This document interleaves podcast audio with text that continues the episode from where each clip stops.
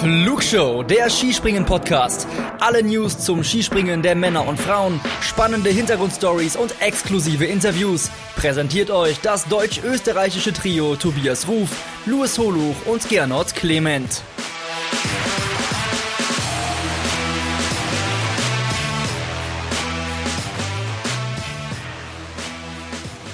Aus, vorbei.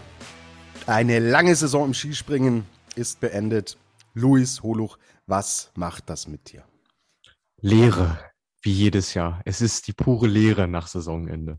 Die pure Leere damit. Hallo, herzlich willkommen zur letzten Saisonfolge der Flugshow in wirklich einem langen, spannenden und ja, am Ende auch spektakulären Weltcup, der hinter uns liegt. Mein Name ist Tobias Ruf. Ich begrüße euch zu dieser Ausgabe der Flugshow und ich musste ihn gleich mit dem Lanz hier konfrontieren, will ihn aber natürlich begrüßen. Hier ist der Mann, der unter anderem für skispringen.com arbeitet. Hi, Luis Holuch, ich grüße dich. Zdravo, wie der Slowene sagt. Zdravo, wie der Slowene sagt. Wir waren in Slowenien zum Weltcup-Abschluss der Herren, reden gleich über all das, was in Planica passiert ist. Wir reden über einen besonderen Mann, der jetzt seine Karriere beendet hat und wollen natürlich uns auch anschauen, welche Entscheidungen jetzt an diesem letzten Wochenende in Planica gefallen sind. Ja, Luis, es wird natürlich einen eigenen gezielten Saisonrückblick von uns geben, aber jetzt... Du sagst, eine gewisse Leere ist da, aber wenn du jetzt mal so ganz kurz zurückblickst, wie hat dir die Saison denn gefallen? Ich würde sie mal als zweischneidiges Schwert bezeichnen. Also es gab Momente und Wettkämpfe, die mir extrem gut gefallen haben, wie jetzt zum Beispiel dieser letzte. Also das war für mich der beste Wettkampf in der ganzen Saison. Wahnsinn, was wir da für Flüge haben sehen dürfen. Aber es gab auch viele Momente, die echt faden Beigeschmack hinterlassen haben, wo mich der Sport dann irgendwie doch ja nicht mehr ganz so lieb haben wollte, wie ich das eigentlich so aus den letzten Jahren gewohnt war. Und deswegen bin ich auch so ein bisschen nachdenklich nach dieser Saison. Wie geht's dir denn? Ja, dein freudscher Versprecher mit dem zweischneidigen Schmerz. Ja. Schmerz, ja. Ja, die Seite hat ja immer zwei Medaillen. Absolut richtig. Shampoo an dieser Stelle, dass du den jetzt schon unterbringst zu so einer frühen Uhrzeit. Also, was ich sehr cool fand, ist, dass wir eine super abwechslungsreiche Saison, spannende Saison, also wir reden jetzt von den Herren, gesehen haben, was Sieger- und Podestplätze anging. Also wir konnten im Endeffekt mit kurzen Kobayashi-Phasen nicht, oder jetzt slowenischen Flugphasen, nicht genau sagen, was passiert denn am nächsten Wochenende. Diese vielen verschiedenen Sieger, die wir hatten. Ich finde, das hat es einerseits sportlich sehr interessant gemacht, andererseits bin ich bei dir, es waren sehr, sehr zähe Weltcup-Wochenenden dabei, was meiner Meinung nach aber auch ein bisschen dem Kalender geschuldet war, der in so einer olympischen Saison meiner Meinung nach viel, viel zu voll gepackt war. Deswegen ist es auch bei mir so eine 50-50-Geschichte, viele coole Momente, waren aber auch Momente dabei, die haben wir auch hier offen benannt in der Flugshow. Und wenn ihr unseren Flugshow-WhatsApp-Chat verfolgen hättet können, da waren Momente dabei, boah, da ist uns ein bisschen die Lust vergangen. Und deswegen, am Ende so einer Saison ist man dann, glaube ich, man hat es extrem bei vielen meiner Meinung nach Athleten auch gesehen, man ist dann einfach durch und es wird Zeit, dass jetzt auch wirklich ein bisschen Ruhe einkehrt. Also insgesamt war es schon, fällt mein Fazit eher schon positiv aus, aber nachdenken und auch, glaube ich, kritische Punkte, die man ansprechen muss. Darüber sprechen wir dann ausführlich in unserem Rückblick. So, jetzt wollen wir aber auf ein tolles letztes Wochenende zurückblicken. Also, ich fange vielleicht sogar mit einer Zuschrift von euch da draußen an. DVD MRXN, ob Männlein, Weiblein, sorry, kann ich hier nicht rausinterpretieren. Keine Frage, nur eine Feststellung, was für ein grandioses Finale. Besser geht es nicht. Zustimmung von dir? Zu 99,9% ja. Wo liegt das 0,01% Pünktchen, mein Lieber? Ich hätte gern schon einen 250er gesehen, weil der wäre an diesem Wochenende definitiv drin gewesen und ich finde es ein bisschen schade, dass sie sich nicht noch mehr getraut haben, weil wenn man jetzt mal den Rodler von Andrzej Semenic weglässt am Freitag, sind ja alle Flüge höchst souverän gelandet worden und das i-Tüpfelchen, das hat mir gefehlt. Ja, und man hat es ja sogar angekündigt. Also es gab sogar eine Pressemitteilung. Ja, Luis, du schüttelst schon mit dem Kopf. Nimm uns da vielleicht mal genauer mit. Ja, das ist jedes Jahr das Gleiche in Planica. Jedes Jahr gibt's diese Pressemitteilung. Da wird nicht nur der Tag benannt, an dem dieser Weltrekord fallen soll, sondern auch noch die Uhrzeit, die explizite, seit dem Umbau 2015. Und jedes Jahr ist es dieselbe Enttäuschung. Es kommt kein Weltrekord. Und deswegen, musste ich jetzt lachend die Hände vom Kopf zusammenschlagen. Absolut. Und wenn man da so großspurig natürlich rangeht, und dann die Realität sieht, sobald es mal über 243, 44 ging, hat man sofort reagiert und geht mit dem Anlauf wieder runter. Da kannst du natürlich das auch nicht einlösen. Also ist ja dann nicht möglich. Diese Pressemitteilung, die wird nicht von der Jury kommen. So. Ja, das ist richtig, ja. Deswegen, das sind schon verschiedene unterschiedliche Akteure, die da involviert sind, aber dann schickt der sowas nicht raus. Also. Aber ich muss ganz ehrlich sagen, diese Beklopptheit liebe ich an den Slowenen. Und das merkt man auch, wenn man da vor Ort ist, dass die das einfach total leben, dass das deren Nationalheiligtum ist. Und dass sie es bis heute nicht so recht verkraftet haben, dass ausgerechnet auf dieser komischen Schanze in Vikersund jetzt der Weltrekord steht und die wollen den halt unbedingt zurückhaben und ich sag mal, neuer Anlauf nächstes Jahr vom 29. März bis 2. April dann. Okay, vielleicht ist ja auch diese Pressemitteilung. Nein, wir bringen hier auch immer die 9,5 Meter aus Hinzenbach unter. So ist ja auch ein Running Gag. Vielleicht hat es sich ja sogar in so eine Richtung entwickelt. Man weiß es nicht. Aber wäre auch eine Frage von mir gewesen, weil ich mich noch nicht damit beschäftigt hatte, ob wir denn nächstes Jahr ein Fliegen auch wieder in Planica sehen. Hintergrund meiner Frage ist, dass wir ja nordische Skiweltmeisterschaften im Februar eben in Planica haben. Ja, und deswegen, du hast es jetzt schon im Endeffekt vorweggenommen. Wir werden wieder so tolle, coole Bilder sehen. Das ist mal auf jeden Fall der Plan, ja. Also in diesem vorläufigen Wettkampfkalender steht das Finale drin, auch so spät wie noch nie, wenn mich nicht alles täuscht. Also noch ein Wochenende länger. Ja, in den April rein ist extrem spät. Ja, so eine gute Idee ist, wird man dann auch sehen. Aber zumindest steht dann nicht wie dieses Jahr 3 Wochenenden Skifliegen zum Schluss am Stück an. Das finde ich schon mal ein Fortschritt, wenn ich ehrlich bin. Ja, bin ich auch sehr ehrlich. Ich fand es auch echt überladen jetzt, was das Thema Skifliegen anging. Ging dir auch so? Ja, ich meine, du wartest die ganze Saison drauf und dann kriegst du das 3 Wochenenden am Stück um die Ohren gehauen. Also das war mir dann doch auch zu viel, ja. Mhm, genau. Aber gut, okay, vorläufiger Wettkalender. Auch hier wird man euch natürlich auf dem Laufenden halten. Aber ich finde, alles in allem, was das Sportliche anging, was die Rahmenbedingungen anging, was Atmosphäre anging, hat Planica definitiv im Bereich Skifliegen hier ein dickes Bewerbungsschreiben abgeliefert, dass das nächstes Jahr wieder im Kalender ist. Wenn die Veranstalter zuhören, Leute, wollen wir bis in den April rein arbeiten? Okay, gut. Steht auf einem anderen Blatt. Jeder ist für seinen Job mehr oder weniger selbstverantwortlich. So. Gehen wir rein und wir haben natürlich wieder super viele Fragen von euch da draußen bekommen und dafür absolut herzlichen Dank. Und fangen wir vielleicht mit der ersten Frage an, die auch am ersten Tag, nämlich am Donnerstag, als wir die Qualifikation und die ersten Sprünge, die ersten Flüge auch im Trainingsbereich gesehen haben. Dade fragt, warum hat Planica keine Kunsteisspur? Kann doch nicht sein, dass die Spur wegtaut. Also wir haben wirklich dieser Schockmoment, Jan Hörl, der in der Spur komplett ins Stocken gerät, weil die so aufgeweicht war, der sich super artistisch da abfängt und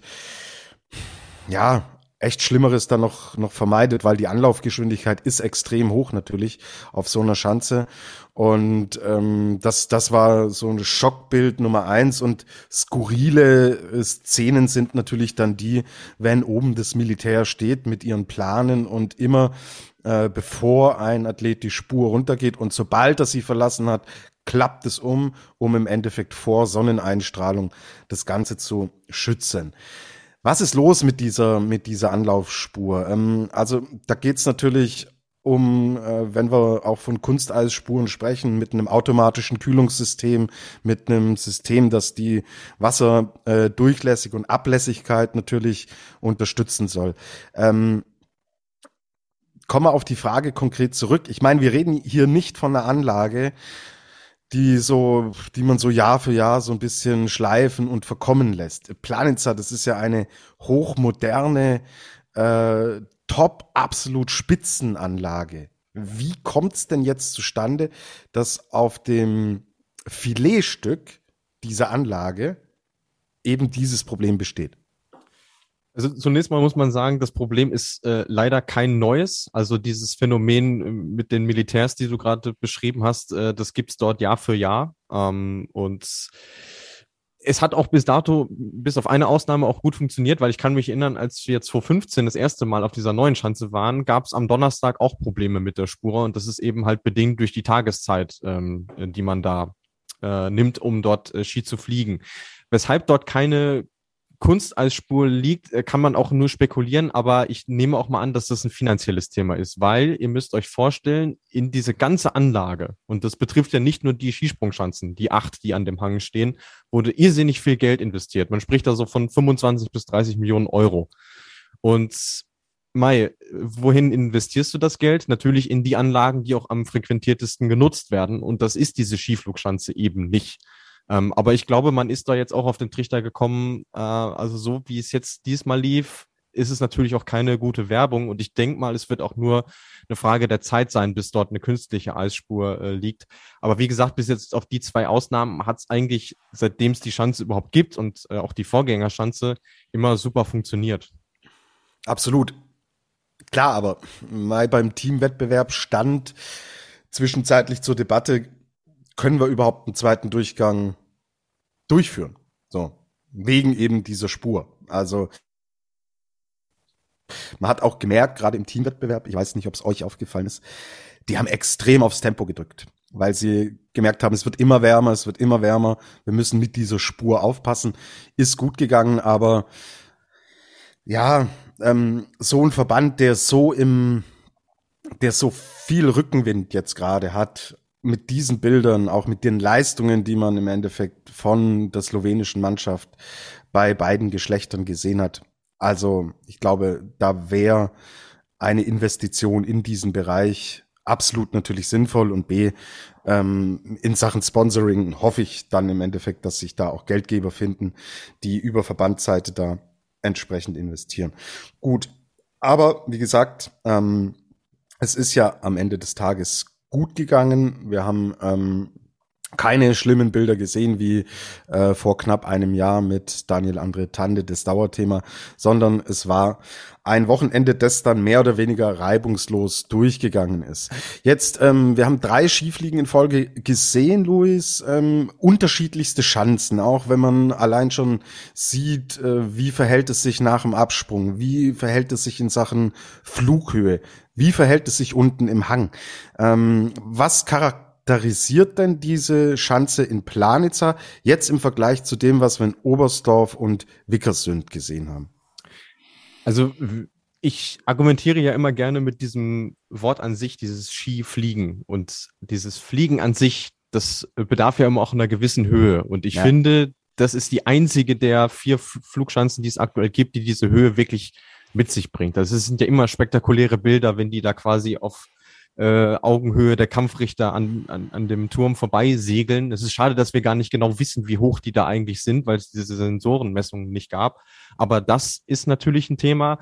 Dann noch die Lage der Schanze an sich, weil du dort eigentlich immer Aufwind hast, zumindest solange die Sonne noch über dem Berg steht. Auch das macht diese Flüge ja so schön. Und dann aber auch so ein bisschen die athletische Komponente, weil anders als jetzt auf manch anderen Schanzen, musst du schon auch ein bisschen in deinen Absprung hinein investieren. Also du kannst nicht einfach nur auf Geschwindigkeit gehen, wie jetzt in Vikersund, sondern so ein bisschen steht der Athlet dort auch im Vordergrund. Und ich finde, diese Mischung haben sie sehr gut hinbekommen mit dem Neubau der Schanze, weil es gab viele Bedenken, als die alte Schanze mit diesem irrsinnig langen Vorbau abgerissen wurde. Die war ja wirklich Kult und es haben einige gedacht, oh, hoffentlich wird der Charakter der Schanze nicht zerstört. Aber ich finde sie einfach genial, muss ich wirklich sagen. Mhm. Bin ich bei dir und gerade dieses fliegerische Element. Ich meinte gehört zu haben, dass Tande bei seinem Sturz damals so einen Lufthochstand von circa 9 Metern hatte. Mhm, kommt hin, ja.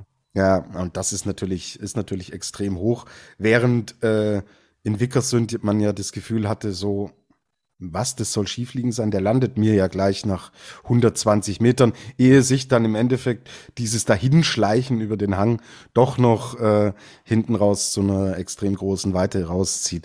Was in Planica natürlich dann auffällt, diese extreme Höhe, über die du sprichst, führt aber bei einigen natürlich auch dazu, dass, was heißt natürlich, das ist genau ein Punkt, den du mir jetzt vielleicht erklären kannst, dass man manchmal das Gefühl hat, boah, jetzt geht's weit und bumm. Und schon sind sie gelandet. Wie kommt's denn zustande, dass manche eben diese Gefühl zu viel Höhe haben, weil sie super schnell nach unten zacken? Unten dann im letzten Drittel.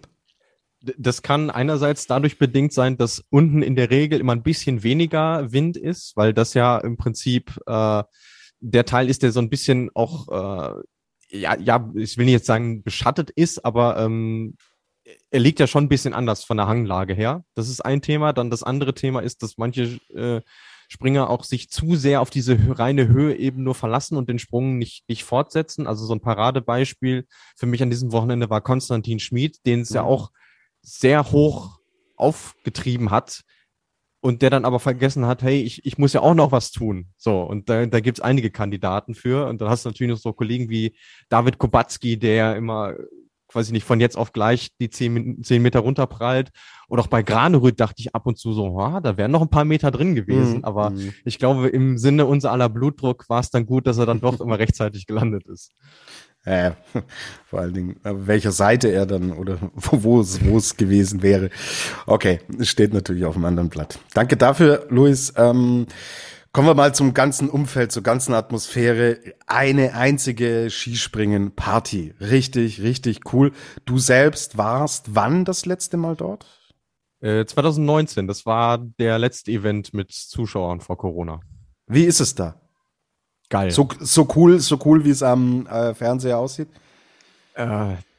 Ja, also ich kriege jetzt in diesem Moment Gänsehaut. Also natürlich muss man sich auch so ein bisschen drauf einlassen. Es kann für manchen schon ein Kulturschock sein, weil es halt echt was ganz anderes ist, auch so mit dem musikalischen Umfeld und diesem Patriotismus, der da ausgelebt wird. Aber diese Lautstärke, die es da gibt, dann der Stadionsprecher, der die Springer in ihren Landessprachen und ihre Weite und ihre Punktzahl ansagt. Und was auch sehr geil ist für uns Presseleute jetzt, wir sitzen ja in diesem Hauptgebäude, was es da gibt, ich weiß gar nicht, wie man diese Form nennt, also dieses Hauptgebäude, was ihr seht, wenn man von der Schanze runterguckt.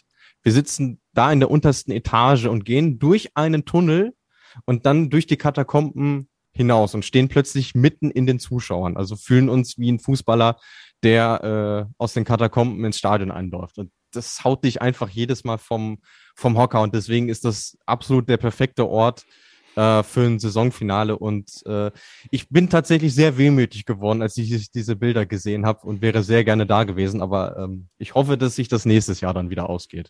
Mhm. Ich fand's, weil Patriotismus natürlich aus vielen, vielen Gründen natürlich zu Recht auch negativ behaftet ist. Mir kommt da aber eher so eine angenehme Form daher. Ich glaube, es ist eine wahnsinnige Begeisterung für den Sport, für die eigenen Athleten, ohne dabei unfair anderen gegenüber zu sein.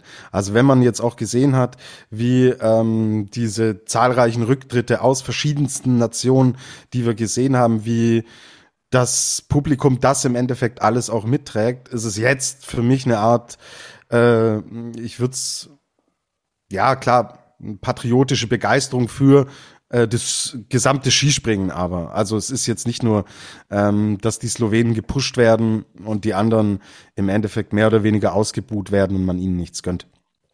Total. Und ich meine, es fängt ja auch schon damit an, weil vielleicht wissen das manche Leute auch nicht, Planica ist ja gar kein richtiger Ort, sondern das ist einfach nur dieses Tal, wo diese Sportanlagen stehen. Aber es fängt schon damit an, wenn du in Kranjska Gora wohnst, was du ja auch vom alpinen Skisport kennst, lieber Tobi, das ist ein 1000-Seelendorf und da steppt ab Mittwochmorgen bis wahrscheinlich jetzt immer noch, steppt da einfach nur der Bär und die Leute treffen sich und feiern zusammen. Das ist einfach ein riesiges Event und ja, es ist so eine Mischung aus Party, würde ich schon sagen, definitiv, aber dann auch eben dieses Nostalgische, so man trifft sich noch ein letztes Mal, bevor es dann in die Ferien vor allem geht und ja, das ist einfach ein Rundumpaket, was irrsinnig Spaß macht. Also wenn ihr mal die Möglichkeit bekommen solltet, da irgendwie hinzufahren, macht's das. Das werdet ihr nicht vergessen. Mhm. Man hat es auch total bei den Springern gesehen, ja, die dann in diesen Liegestühlen da unten sitzen, schon mit dem Bierchen in der Hand und ich glaube, für die ist das dann, hat auch jeder, der sich dazu geäußert hat, so bestätigt und Körpersprache, Gestik, Mimik, Verhalten der Athleten selber hat ja eine eindeutige Sprache gesprochen. Auch für die ist das, glaube ich, ein Saisonabschluss, der super cool und extrem würdig ist und den man so natürlich im Kalender dann auch behalten kann. Und wenn man die Athleten mit im T-Shirt rumlaufen sieht, dann ist das natürlich auch das Signal, so, Skispringen im Winter zumindest, das war's jetzt dann erstmal. Ja, aber man muss ja tatsächlich in dem Fall sagen, weil wir auch die Zuschauerzahlen bekommen haben, ich würde sagen, es war immer noch Planica Light, weil die höchste Zahl war jetzt am Samstag die 20.000 und also wir hatten auch schon Tage, jetzt seit dem Umbau, da waren 35.000 da und ich werde es nie vergessen, wie ich das allererste Mal, als ich zum Skifliegen da war, 2015 eine Führung hatte und wir haben dort einen älteren Mann getroffen, der über 90 war und der erzählte mir davon, dass teilweise da 90 bis 100.000 Leute da waren. Also sie haben es schon quasi normalisiert und jetzt merkt man so allmählich, okay, die große Veranstaltung kommt zurück, aber es war noch nicht Planica bei 100% und selbst dafür war es ja einfach genial, was man da an Stimmung mitbekommen hat. Absolut. Was natürlich nie fehlen darf, ist dieser Evergreen. Wenn ein Flug 230 Meter Minimum geht, kommt das legendäre Planica-Lied. So, jetzt saß ich dann vor allen Dingen am Sonntag hier und habe das angeschaut und live getickert und Bericht erstattet. Und gefühlt war es irgendwie so, also ich kenn's von mir, wenn ich so mal einen richtig krassen Ohrwurm habe und mir ein Lied extrem gut gefällt, dann höre ich das an so einem Tag auch so 8 oder 10 oder 15 Mal. Aber wie oft ich dieses Planica-Lied da gehört habe, an diesem Wettkampftag. Brutal. Deswegen, Liv Tinto 04. Was denkt ihr, wird das Planica-Lied nächstes Jahr erst ab 240 gespielt? Ich fand es ehrlich gesagt auch ein bisschen too much. Also dieses Lied soll ja auch was ganz Besonderes sein. Wenn dann aber von 5 Flügen 4 auf diese 230 gehen, verliert es ja irgendwie auch diese Besonderheit. Und ich kann die Frage verstehen, ist es ein Punkt, über den man nachdenken sollte, deiner Meinung nach? Ich sag mal, wenn die Wettkämpfe immer so laufen würden, wie jetzt der Sonntag, würde ich sagen, ja. Also da war es schon ein Overload, fand ich auch. Aber es gibt ja auch Wettkämpfe, die nicht so laufen. Und mich würde es wundern, wenn sie das wirklich auf 240 aufstocken würden, weil das nochmal echt eine Strecke ist. Also in den letzten Jahren haben sie es normalerweise immer in 5er-Schritten gemacht. Also von 225 auf 230 dann jetzt zuletzt. Vielleicht machen sie es auf 235, aber in den Bereich fliegen ja gar nicht so viele, zwischen 235 und 240. Entweder knapp über 230 oder dann über die 240. Ich bin auch mal gespannt, aber du hast natürlich recht, weil nehmen wir jetzt mal an, du hast jetzt jedes Skifliegen mitgemacht, seit 1979, seitdem es diesen Song gibt. Ja, dann hast du ja Hunderttausende von Malen diese Melodie gehört und irgendwann wird es dann tatsächlich auch zu viel, ja. Absolut. Ist es denn so, weil es mir aufgefallen ist, wenn Vorspringer unterwegs waren, wenn die diese Marke knacken, wird es auch gespielt, oder? Also egal, wer da 230, ist wurscht. Ja. Okay. Okay. Ja. Aber also. Vorspringer können wir noch eine Sache erwähnen, weil du eben noch mal kurz den Sturz von Tande erwähnt hattest. Wir hatten leider am Mittwoch einen doch relativ schweren Unfall, wo ein junger Slowene so einen ähnlichen Abflug leider hingelegt hat. Okay. Der ist mit einem gebrochenen Lendenwirbel und einem gebrochenen Finger ins Krankenhaus eingeliefert worden, ist aber schon wieder draußen. Also der hat noch mal Glück gehabt, der Bursche. Aber da kann man natürlich wieder die Frage stellen, wen lässt man jetzt tatsächlich auf so eine Schanze? Und da wird man sich sicherlich mal zukünftig Gedanken drüber machen müssen. Gut, auf der anderen Seite, es ist letztes Jahr einem Skiflug-Weltmeister passiert. Also so kann man es natürlich auch drehen. Also ich glaube, es ist halt irgendwie Teil des Risikos und nichtsdestotrotz, ich verstehe deinen Ansatz an diesem Punkt total. Gut, ich würde sagen, wir haben Rahmenbedingungen und Atmosphäre und so weiter, haben wir jetzt alles abgegriffen. Jetzt geht's rein ins Sportliche und wir fangen jetzt, also eigentlich ungewöhnlich, aber ihr habt uns mehr oder weniger dazu getrieben da draußen, ja, dass wir jetzt schon unseren Adler der Woche verteilen müssen, über den wir dann natürlich gleich genauer sprechen. Also, Vivi Corali, Dade, Žiga Jelar Fanpage, quelle surprise gleich, BTS Eckart Hairo Dancing Queen, alle fordern Žiga Jelar Adler der Woche und du darfst dazu jetzt gar nichts sagen. Ich lasse jetzt nämlich eigenmächtig die Musik sprechen.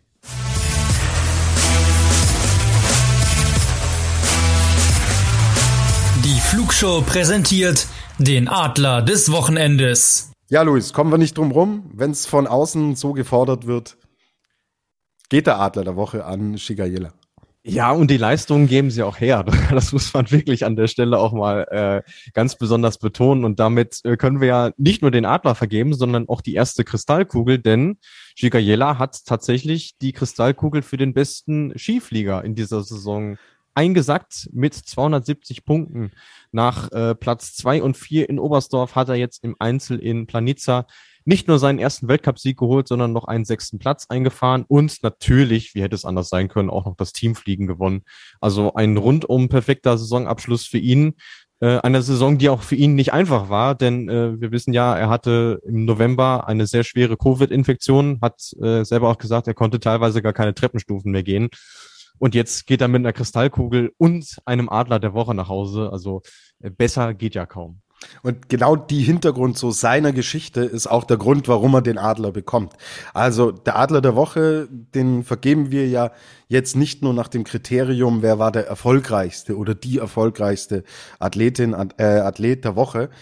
Sonst wäre es ja simpel, sonst brauchst du nicht so eine Kategorie einführen, dann zählst du die Punkte zusammen und gefühlt hätte dann eine Marita Kramer ja auch fast jede Woche in den letzten 1,5, 2 Jahren diesen Titel bekommen, sondern der Adler, die Adlerin der Woche muss ja auch irgendwie eine spezielle Geschichte erzählen und du hast es gesagt und es ist genau eben diese Geschichte, die er jetzt erzählt hat mit all dem Background, mit diesem ersten Weltcupsieg, er holt gleich die Kugel und was ich dann noch extrem bemerkenswert finde, wenn jetzt Timi Zajc zum Beispiel, Anže Lanišek, wenn die genau diese Erfolge jetzt eingefahren hätten an diesem Wochenende, hätte ich gesagt, nee, das erfüllt nicht so den Geist des Adlers der Woche, weil von denen kennt man es halt so.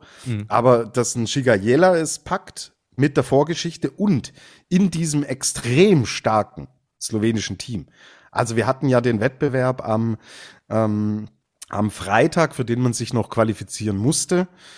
Fürs Teamspringen qualifiziert man sich nicht, da wird man aufgestellt. Und am Sonntag, klassisch zum Saisonfinale, sind die Top 30 des Gesamtweltcups im Endeffekt am Start. So. Und da waren 10 Slowenen von 40 Athleten am Start. Da sieht man, wie extrem stark diese Mannschaft ist. Und dass gerade er sich aus dieser Mannschaft noch so heraus absetzen kann. Wow. Und dass da die Nerven halt auch halten und dass er die Dinge runterbringt. Also krass. Das ist hätte ich so nicht erwartet und deswegen kann ich hier heute mit Kapperl in guter alter Niki Lauda Manier muss ich es ziehen und Respekt, mein Lieber. Und dann muss man ja noch dazu erwähnen, er hätte ja vorher auch schon die Form gehabt, beispielsweise für Olympia oder die Skiflug-WM aufgestellt zu werden, wurde dort nicht berücksichtigt. Und dann noch am Finale so eine Show abzuliefern, also das setzt dem Ganzen ja nur noch mal die Krone auf. Und wenn wir noch mal kurz bei dem slowenischen Ergebnis bleiben wollen am Freitag, 9 dieser 10 Slowenen haben es auch in den zweiten Durchgang geschafft. Einer davon hat jetzt seine Karriere beendet mit Andrzej Semenic, mit 28 auch noch kein alter Mann. Und dazu haben sie noch in diesem Springen die zweithöchste Punktzahl einer Mannschaft überhaupt erzielt, plus dazu noch diesen Vierfach-Siegrekord von Österreich eingestellt. Das war ein abgefahren gutes Ergebnis und deswegen hatte ich auch so ein bisschen drauf spekuliert, vielleicht schnappen sie den Österreichern ja sogar noch den Nationencup weg. Ein Traum. Ja, und es war hinten raus echt knapp. Das sind, also 5.789 zu 5.742 Punkten. Also Österreich gewinnt da wirklich auf den letzten Drücker. Und ich glaube, wenn ich so ein bisschen hochrechne, kann man aus österreichischer Sicht da auch dem Herrn Lindvik und dem Herrn Sato ein Dankeschön sagen. Weil wenn die da nämlich vorne reingehen, dann schaut's richtig schlecht aus, oder? Jetzt ja. Mal grob rechnerisch überschlagen, ohne es genau durchgerechnet zu haben. Ja, Mai, es sind ja die 47 Punkte und die beiden neben 180 schon mal weg, die anderen hätten holen können. Und dann schauen wir auf den Vergleich. Slowenien holt 242 Punkte in diesem Springen, Österreich 95. Also ja, ich denke, da geht der ein oder andere Präsentkorb dann nach Norwegen und nach Japan. Wenn das nicht schon am Samstag auf der Teamparty in Planica passiert ist. Ja, und wenn im Präsentkorb von Marius Lindvik überhaupt noch Platz ist. Auch wieder wahr, ja. Ja, also der hat geschaufelt, aber über ihn werden wir dann natürlich gezielt auch noch sprechen, wenn wir unseren Saisonrückblick machen. Ja, was für ein Wochenende für Žiga Jelar. Dann, du hast es angesprochen, Vierfach-Sieg am Freitag. Er gewinnt vor Peter Preutz, vor Anže Lanišek und vor Timi Zajc. Am Sonntag ist es dann, ja gut, ich wollte was sagen, enttäuschend, ernüchternd, ein Schmarrn. Es ist Platz 3 für Peter Preutz, Platz 4 für Timi Zajc, Platz 5 für Anže Lanišek, 6 Žiga Jelar, 7 Sene Preutz. Brutal. Also, wie diese Mannschaft sich entwickelt hat. Seit Jahreswende, so ungefähr. Da hat's mehr oder weniger angefangen. Und ja, ich will dich jetzt wieder nicht drauf festnageln, aber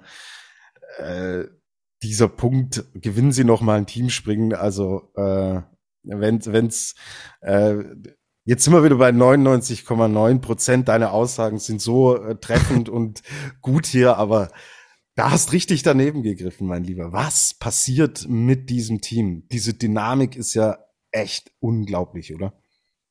Ja, jetzt, ich meine, in Planica ist es eigentlich immer so, dass sich das irgendwie verselbstständigt. Also eigentlich stellt sich jedes Jahr nur die Frage, wie viele Slowenen sind dort denn gut? Und jetzt dieses Jahr kann man einfach nur sagen, ja. Alle. Und ich bin aber dann auch gespannt, wie die Saison dann rückblickend so analysiert wird und was es jetzt auch für die nächste Saison mit ihnen macht. Weil dieses Highlight, nordische Ski-WM, die allererste auch im eigenen Land überhaupt, das ist schon was natürlich seine Schatten vorauswirft. Und sie haben natürlich alle Möglichkeiten, auch da wieder groß abzuräumen. Sie haben den Heimvorteil, sie kennen die Chancen so gut wie niemand anders.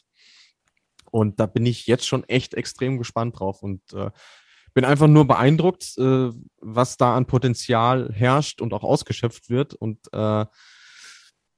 finde es dann aber auch so krass, dass so ein Semenic jetzt beispielsweise sagt, ja, er hat irgendwo auch genug von der ganzen Thematik, auch was so den Verband angeht. Also es scheint immer noch so zu sein, dass die sportlichen Erfolge da vieles, was im Hintergrund passiert, überdecken. Auch was wir gar nicht so beurteilen können. Aber das ist auch was wir natürlich im Auge behalten sollten.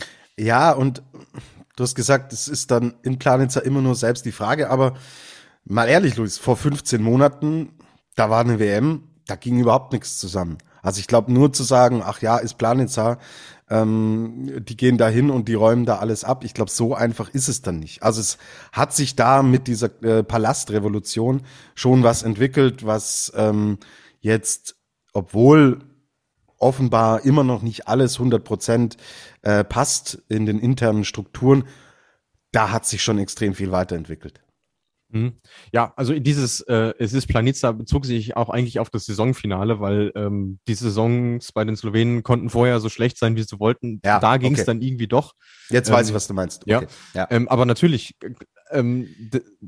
es ist auch extrem schwierig zu greifen. Also es gab am Samstag, glaube ich, gab es im World Feed ein Interview mit Gaspar Wodan, das ist der Co-Trainer von Robert Rigotta, und der wurde gefragt, ja, warum seid ihr denn eigentlich so gut?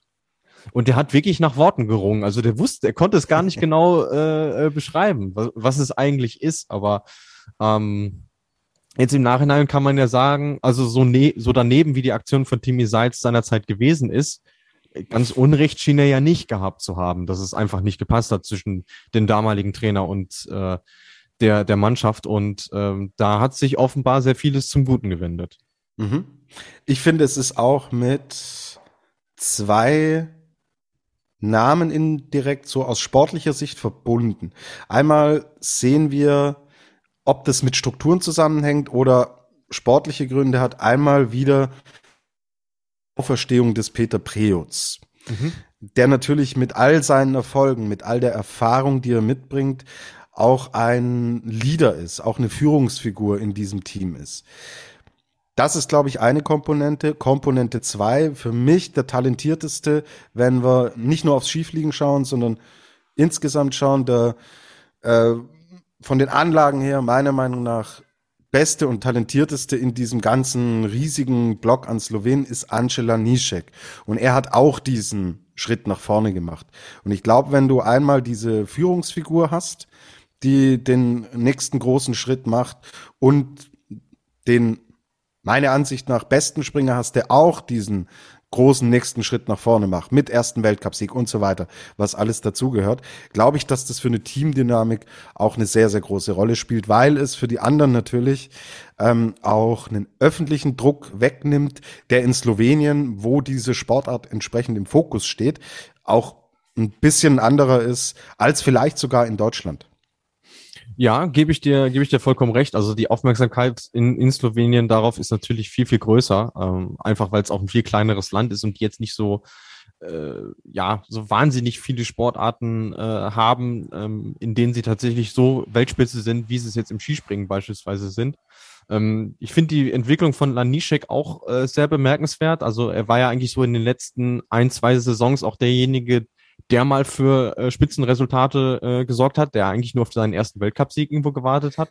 Und für mich ist er zumindest der vielseitigste Springer, so möchte ich es mal formulieren, von denen, die da gerade so unterwegs sind, weil er beispielsweise auch auf Normalschanzen immer ganz gut zurechtkommt. Genau, das meinte ich ja. Also, weil der anpassungsfähigste, genau. Ja. Weil ich glaube, einen besseren Skiflieger als ihn gibt's im slowenischen Team. Definitiv, so. Ja. Aber wenn wir von einem kompletten Springer sprechen, ist er meiner Meinung nach die Nummer 1. Ja, und dass Peter Preutz nach, ich will jetzt nicht sagen, Jahren in der Versenkung, das ist vielleicht ein bisschen hart, aber schon nach Jahren, wo es halt gar nicht für ihn lief, wieder zurückkommt, hängt mit Sicherheit auch zusammen, dass es zumindest in der Kultur in diesem Team echt nochmal einen Wechsel gegeben hat, der ihn vielleicht auch mal so ein bisschen auf den Boden zurückgebracht hat, weil wenn man ehrlich ist, nach der Saison, die er 2015/16 hatte, mit diesen Rekorden, die er da aufgestellt hat, wo er wirklich alles gewonnen hat, ist es auch schwierig, da am Boden zu bleiben. Und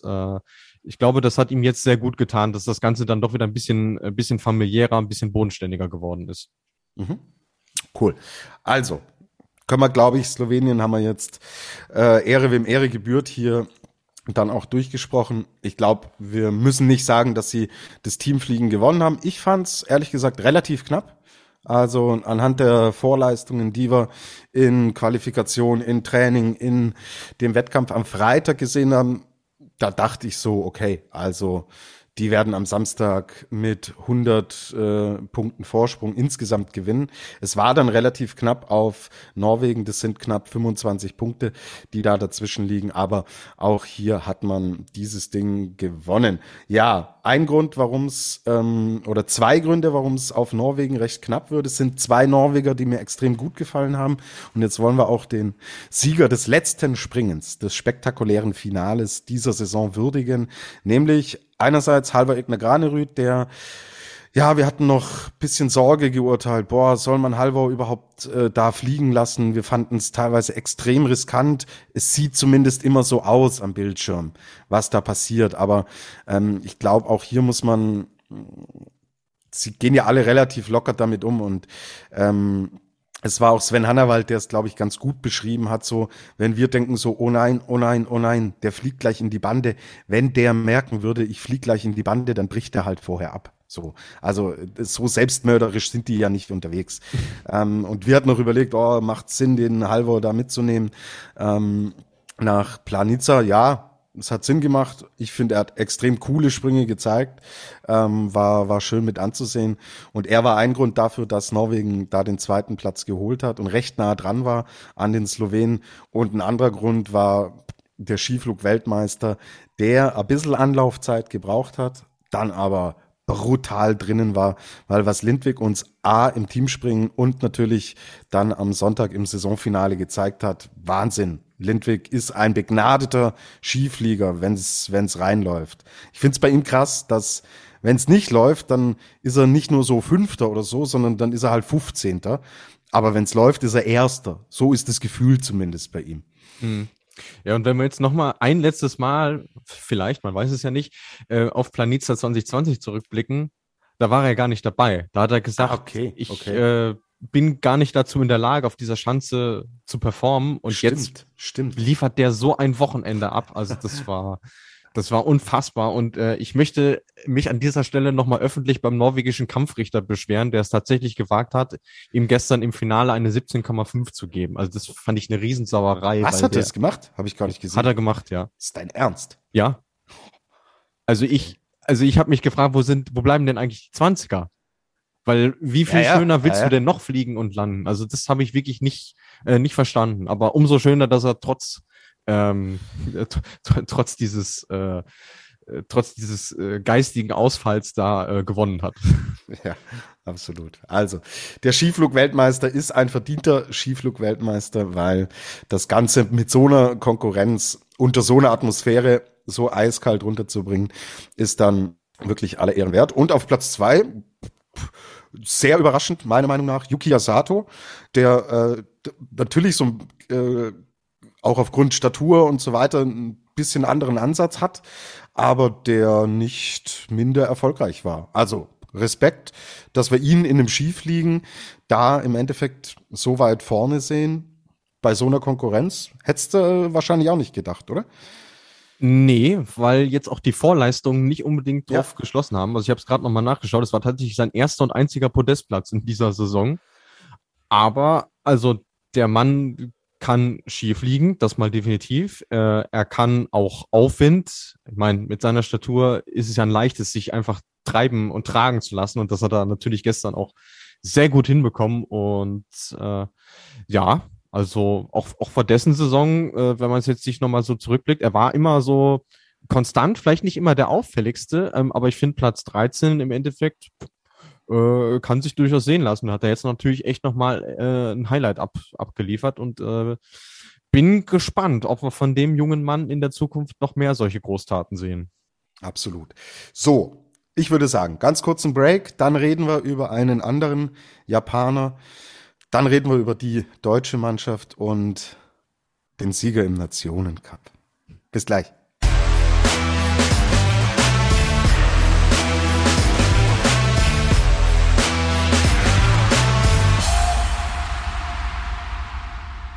So, wir sind zurück bei der Flugshow und wie versprochen, jetzt wird ein weiterer Japaner gewürdigt und zwar der Gesamtweltcupsieger der Saison 2021-22. Es war bis zu diesem allerletzten Wettkampf am Sonntag offen, in kleinen Anführungsstrichen, wer diesen Gesamtweltcup holt, aber ohne Zweifel, völlig zu Recht, sage ich, ist Ryōyū Kobayashi der beste Skispringer der Saison 2021-22. Widerspricht mir Luis Holuch oder stimmt er mir zu?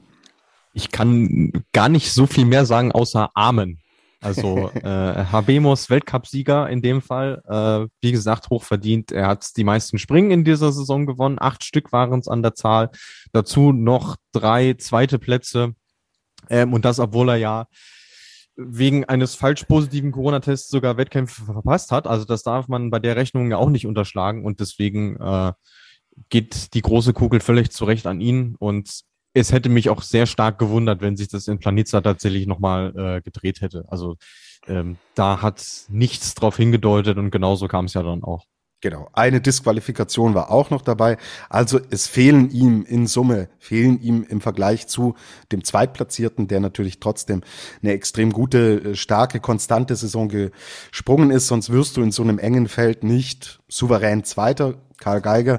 Aber Geiger hat 3 Springen auch mehr absolviert und wir sind am Ende in einer Range von über 100 Punkten, die es für einen Weltcupsieg gibt. Also absolut verdient. Vergesst nicht, dieser Mann hat fast wieder den Grand Slam bei der Vierschanzentournee geholt. Der ist Olympiasieger geworden. Riesendruck, den er natürlich da hat. In Asien, auf dem heimischen Kontinent, da eine Medaille holen zu müssen. Was eine Saison von Ryōyū Kobayashi. Es hatte sich schon so ein bisschen angedeutet, dass er nach dieser Umstellung in der letzten, also ihr wisst, welche Saison ich meine, mit dieser Bindungsumstellung, er hatte da ein bisschen zu kämpfen auch. Es war das erste Mal so in der Karriere, dass es für ihn nicht immer nur bergauf ging und nicht alles irgendwie ein Selbstläufer war. Krass, wie er sich da rausgezogen hat. Also das hätte auch eine Phase sein können, in der eine Karriere dann in eine Art Bedeutungslosigkeit mehr oder weniger verschwindet.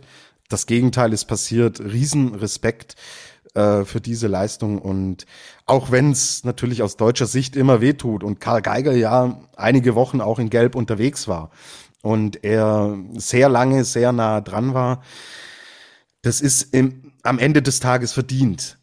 Zur Wahrheit gehört aber auch, wenn Karl Geiger so gut in Form gewesen wäre, wie es letztes Jahr hinten raus war. Kobayashi hat die Tür schon eigentlich aufgemacht in den letzten Wochen. Da waren nicht mehr die Siege und die zweiten und dritten Plätze, wofür es die dicken Punkte gibt, ja. Mit, wenn du Zehnter wirst und der andere wird 13., da machst du halt 9 Punkte gut. So. Das heißt, die Tür war schon ein bisschen offen, aber Karl Geiger war einfach auch nicht mehr in der Form in der Lage, da im Endeffekt genau diese dicken Punkte einzufahren und Kobayashi unter Druck zu setzen. Also deswegen sehr gut, sehr souverän. Er hat auch echt ein ordentliches Wochenende nochmal gezeigt. Er war auch im Teamspringen gut und ich glaube, wir werden ihn am Ende in unserem Saisonrückblick da auch nochmal gebührend würdigen, aber da, denke ich, besteht auch bei euch da draußen kein Zweifel, dass wir mit Kobayashi den verdienten Sieger im Gesamtweltcup gesehen haben. So, BTS Ekatairo Dancing Queen, da haben wir schon die Brücke, sind den deutschen Fliegern am Ende ein bisschen das Gas ausgegangen. Also ist das Gas ausgegangen? Sie zitiert da im Endeffekt auch Karl Geiger, der das von sich selbst gesagt hat. Ich glaube, auch hier werden wir uns einig sein, ja. Man hat total gemerkt, die deutsche Mannschaft hat jetzt nicht erst in Planica angefangen, sondern das hatte sich schon vorher auch abgezeichnet. Man hat nochmal diesen Push gefunden, in Vikersund eine Medaille zu holen, die jetzt im Nachhinein für mich echt bemerkenswert und total überraschend ist, weil dieser Stand vom Teamwettkampf, den wir gesehen haben, ein 5. Platz, absolut im Niemandsland. Also das sind fast 100 Punkte nach hinten, nach Japan. Es sind auch fast 100 Punkte nach vorne auf Polen, auf Platz 4. Mehr ist da momentan im Kollektiv halt auch nicht drin. Ja, würde ich mich auch wieder vollumfänglich anschließen. Es ist so ein bisschen das Phänomen, dass wenn die Form auch nicht mehr passt am Ende, dass die Deutschen in Planica auf der Schanze nicht so recht was zu melden haben. Also das ist eigentlich, seit jeher ist es irgendwie so und der Abstand potenziert sich auf der Anlage natürlich nochmal deutlich größer, als es jetzt in Oberstdorf beispielsweise der Fall war und dieser fünfte Platz im Teamspringen hat mich auch 0,0 überrascht. Also da muss man wirklich Karl Geiger und vor allem Andreas Wellinger nochmal echt ein Kompliment aussprechen, dass die an dem Tag in Normal- oder sogar in Topform waren, im Fall von Wellinger. Aber alles andere kommt jetzt nicht wahnsinnig überraschend und wenn du es auch nicht schaffst, dir vielleicht am Donnerstag in der Quali nochmal ein Erfolgserlebnis zu holen, das dich vielleicht auch nochmal pusht, jetzt für die letzten Wettkämpfe, dann ist es eigentlich, ich will jetzt nicht sagen Kampf ums Überleben, aber du arbeitest schon darauf hin, ja, hoffentlich ist es jetzt bald vorbei. Und ich finde, das hat man allen angemerkt. Und auch Markus Eisenbichler im Speziellen, der ja auf der Schanze auch schon gewonnen hat, der einzige deutsche Skispringer neben Karl Geiger. Bei dem lief jetzt am Wochenende wirklich fast nichts mehr zusammen. Absolut. Auch Interviews und Körpersprache und wie sie sich gegeben haben. Also gerade er, auch ein Konsti Schmid, ja, da ist die Luft einfach bei fast allen draußen. So, bei Andy Wellinger sieht die Geschichte anders aus. Der kommt jetzt gerade richtig gut rein. Ich meine, diese Skifliegen-Geschichte, wenn er in Form ist, die liegt ihm natürlich auch. Man darf aber im Vergleich natürlich jetzt auch zu einem Eisenbichler, zu einem Schmid, zu einem Geiger, auch einem Stefan Laie nicht vergessen, er war halt nicht bei Olympia mit dabei. Und gerade was das mentale und auch die körperliche Belastung angeht, diese Olympischen Spiele unter dem Druck, unter den Bedingungen, bei den Temperaturen, mit der ganzen Corona-Thematik, sowas zehrt, glaube ich, extrem aus. Und das ist ein Fakt, den Wellinger nicht hat. Ich will die Leistungen keinesfalls schmälern. Mich hat's total gefreut und fand's wirklich bemerkenswert, wie stabil er jetzt nicht nur in Planica war, sondern auch in den Skifliegen, die wir vorher gesehen haben. Da haben wir in der letzten Folge ja auch drüber gesprochen, dass da die Ergebnisse auch nicht wirklich die Leistungen wiedergespiegelt haben, anhand von Umständen, die wir auch da kritisch schon beäugt haben. Aber ich glaube, das ist auch eine Geschichte, also das ist eine wichtige Komponente in der ganzen Geschichte, die wir nicht vergessen dürfen, dass natürlich ein Andy Wellinger im Endeffekt einen relativ entspannten Februar hatten, der für die anderen natürlich mit Extrembelastung verbunden ist. Also weiß ich nicht, wie du es siehst, aber gute Leistung von Wellinger, aber das ist schon auch Teil der ganzen Story, dass er da eben nicht mit dabei war. Zumindest auf physischer Seite würde ich dir recht geben, was es mental für ihn bedeutet hat, dass er Olympia verpasst hat, obwohl er ja auch reelle Chancen hatte, finde ich schwierig zu beurteilen, weil er sich selber noch gar nicht so großartig zu geäußert hat. Aber ich finde es halt bemerkenswert. Er wurde jetzt quasi auf der Zielgerade nochmal reingeschmissen, auch weil ein Pius Paschke weiterhin völlig außer Form war und die Ergebnisse musst du halt auch erstmal bringen. Also so würde ich das betrachten, aber ich kann deinen Standpunkt natürlich genauso nachvollziehen. Aber für ihn ist es natürlich auch cool, dass er die Saison jetzt so hat abschließen können, weil in der letzten Saison war es für ihn im Februar schon zu Ende. So, und jetzt merkt er, hey, ich bin wieder Teil der Weltspitze, ich bin sogar Bestandteil bei einem Weltcup-Finale und das, obwohl ich weite Teile der Saison oder einige Teile der Saison gar keine Punkte geholt oder überhaupt nicht dabei war. Und von daher war das für ihn sicherlich sehr wertvoll. Mhm. An X Katrin, kann er das so beibehalten? Ja, frag uns im November, oder? Also, ja. Es ist extrem schwer, das jetzt, glaube ich, zu sagen. Also, es gibt nicht viele Skispringer, die über eine gute Wintersaison, dann über den Sommer und dann in den nächsten Winter hinein ihre Form auf einem demselben Niveau halten können. Dafür ist der Zyklus auch einfach zu lang und dafür sind die Wettkampfpausen auch zu lang. Aber ich glaube, was ihm mal helfen würde tatsächlich, ist wieder ein verletzungsfreier Sommer ohne irgendwelche Beschwerden. Und dann kann er wieder einer der besten 4 deutschen Skispringer sein. Das Potenzial hat er auf jeden Fall. Also für den Kopf ist es, glaube ich, genau diese Komponente, die extrem wichtig ist. Dass er, wie du beschrieben hast, es sieht, ich kann's noch. Ja, ist nicht so, dass ich da immer noch irgendwas hinterherrenne, was vor Jahren war und wo ich einfach nicht mehr rankomme, sondern solche Wochenenden zeigen, ich kann's und wenn alles klappt, bin ich voll dabei und wenn er gesund bleibt, dann werden wir den Namen Wellinger auf jeden Fall dann nochmal erwähnen. Ja, Saisonfazit zur deutschen Mannschaft, das würde ich gern für den Saisonrückblick im Endeffekt aufheben. Wir haben jetzt dann schon gesehen, ich meine, Fan am Freitag von 5 Deutschen, die dabei sind, ein Stefan Laie, der die Qualifikation nicht mehr schafft, sind nur 5 dabei, nur 2 kommen in den zweiten Durchgang. Wir haben vorhin von 9 Slowenen von 10, die im zweiten Durchgang springen. Viel deutlichere Sprache kann man jetzt, glaube ich, nicht sprechen. Und dass Deutschland den Slowenen so weit hinterherliegt, wie es so ein Ergebnis widerspiegelt, das ist de facto halt auch nicht so. Ja, da ist im Endeffekt die Luft dann auch draußen, und die sind ja jetzt mit 1, 2 Ausnahmen, die sind auch alles gesprungen. So, und wir haben so oft gesprochen, wie selbst für uns, die es journalistisch nur in Anführungsstrichen begleiten, ich fand es zu viel, ich fand es zu viele Wettbewerbe, ist auch ein Thema, das ich im Saisonrückblick ansprechen werde. Und wenn du dann immer mit dabei bist, so, glaube ich, ist es auch kein Wunder, dass irgendwann hinten raus dann einfach mal so ein bisschen die Puste ausgeht. Okay, gut, aber wir beenden wieder einmal. Ja, wir hatten ja im letzten Jahr Markus Eisenbichler, der dann Zweiter im Gesamtweltcup wurde. Wir haben jetzt Karl Geiger, der Zweiter hinter Ryōyū Kobayashi im Gesamtweltcup wird. Es ist ein guter, es ist ein verdienter zweiter Platz, sind auch, ja, 300 Punkte Vorsprung, die er auf den dritten Rang hat. Den hat nämlich Marius Lindvik, dem Halvor Egner Granerud, noch weggeschnappt. Danke.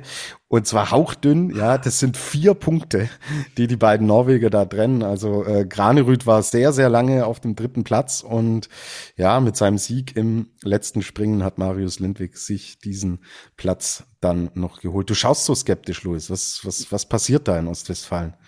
Du meinst, was das mit mir macht? Ja. Das macht was mit mir, dass ich natürlich im Hinterkopf unser Tippspiel habe, was wir im Rückblick auswerten werden. Und da ist dieser dritte Platz von Marius Lindvik sehr mitentscheidend. Ich würde mich an deiner Stelle nicht zu viel freuen, sage ich jetzt schon mal. Scheiße, jetzt dachte ich, war das. Okay, gut, reden wir noch drüber. Heben wir uns für den Rückblick auf. Guter Cliffhanger, ja. Ja, fantastischer Cliffhanger. So, okay, dann würde ich sagen, zur deutschen Mannschaft. Was das Sportliche jetzt hier in Planica angeht, können wir es dabei erstmal belassen. Wie gesagt, es kommt ein Saisonrückblick, da gehen wir dann nochmal genauer drauf ein. Ja, aber ein Name steht voll im Fokus, steht voll im Vordergrund. Aus deutscher Sicht, isch over, würde Wolfgang Schäuble an dieser Stelle sagen. Severin Freund hat die Karriere beendet. Überraschend für dich? Die Tatsache an sich nicht, dass es jetzt so schnell ging, schon. Also wenn man sich so seine Aussagen anhört, dann kann man ja im Prinzip da hineininterpretieren, dass es jetzt eine Sache von 1 bis 2 Wochen war. Und das hätte ich eigentlich bei ihm nicht verortet. Wie ging es dir denn? Auch so. Er hat ja immer noch so, ja, diese Skiflug-WM, da will ich unbedingt hin, und intern haben die Jungs gestern auch verraten, hatte er das schon angedeutet, so auch schon zu Saisonbeginn, dass er gesagt hat, so ja, natürlich sind da noch die Ziele, Olympia hat er jetzt nicht als primäres Ziel, aber natürlich will man da schon mit dabei sein, und diese Skiflug-WM hat er schon immer so als Ziel ausgegeben und hat wohl intern schon auch so angedeutet, und dann kann schon sein, dass es zu Ende geht. Sie haben es aber gut versteckt. Ja, stimmt. Ja. Und genau deswegen war ich dann tatsächlich auch überrascht, und auch die ganze Art der Kommunikation. Hast du es Samstagabend gewusst? Ich nicht. Ich habe es Sonntag erfahren.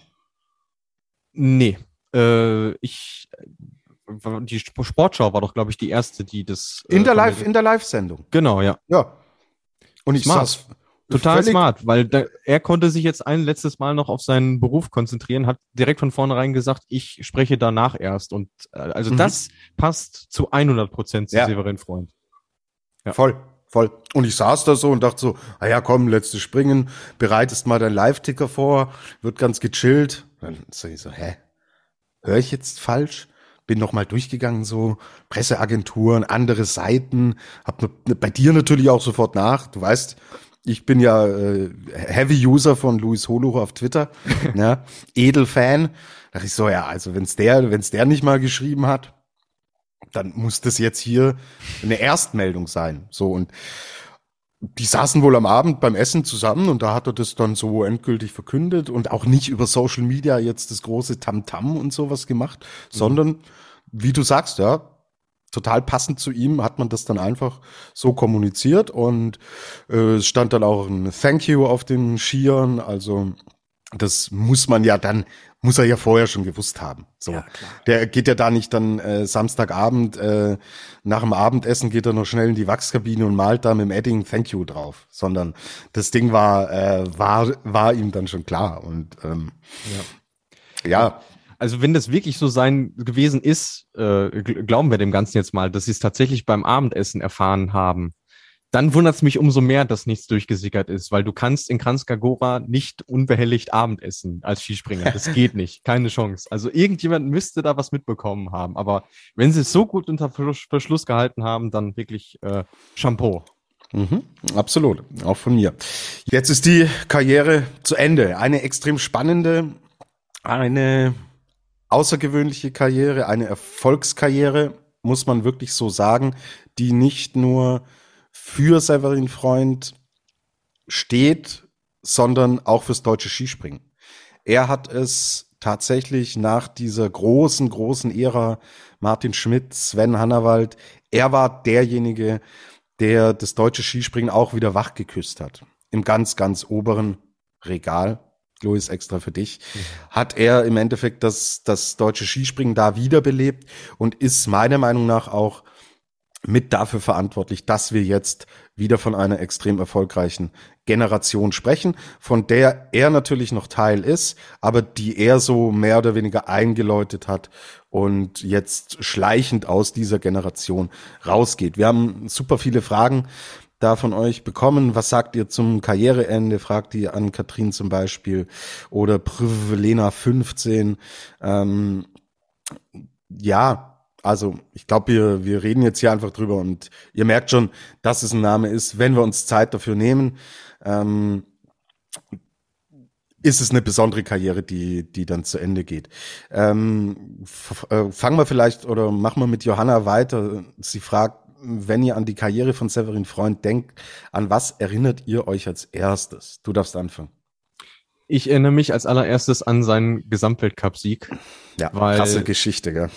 Da war ich vor Ort seinerzeit tatsächlich sogar noch als Zuschauer, erste Reihe, und der stand quasi vor mir, wie er quasi seinen ersten Anruf getätigt hat als Gesamtweltcup-Sieger. Und ich muss sagen, ich war an dem Tag irgendwie völlig verpeilt. Ich hatte das gar nicht gecheckt. Ich hatte mich tatsächlich um 10 Punkte verrechnet. Ich war fest davon ausgegangen, dass Peter Preutz dieses Ding nach Hause nimmt. Und also das war ein unfassbar emotionaler Tag. Und auch wenn es den Slowenen natürlich echt wehgetan hat an dem Tag, man hat gemerkt, es hat ihm jeder gegönnt. Weil jeder wusste, der Mann war in der Saison der beste Skispringer, ist ja dort auch Weltmeister geworden in Falun mit unfassbaren Sprüngen seiner Zeit, Mixed-Team-Weltmeister, Team-Weltmeister, und es war einfach die Krönung dieser großartigen Saison und für mich auch die Krönung einer nicht typischen Skispringer-Karriere, das möchte ich an der Stelle auch noch sagen, weil er nicht das Übertalent war, harter Arbeiter, und hat mit Werner Schuster genau den richtigen Trainer zur richtigen Zeit bekommen. Und jetzt bin ich gespannt, was du als erstes auf dem Schirm hast, wenn du an seinen Namen denkst. Wen hat er angerufen da? Gernot Clement, und hat ihm gesagt, Gernot, ich habe dem Preutz den Gesamtweltcup-Sieg weggeschnappt, oder? Das wird dem Gernot herzlich egal gewesen sein, weil Peter Preutz ja kein Österreicher ist. Ja, absolut. Okay, guter Punkt. Ich denke an Sotschi 2014. Ich denke an den Olympiasieg, den er am Ende nach unten bringt.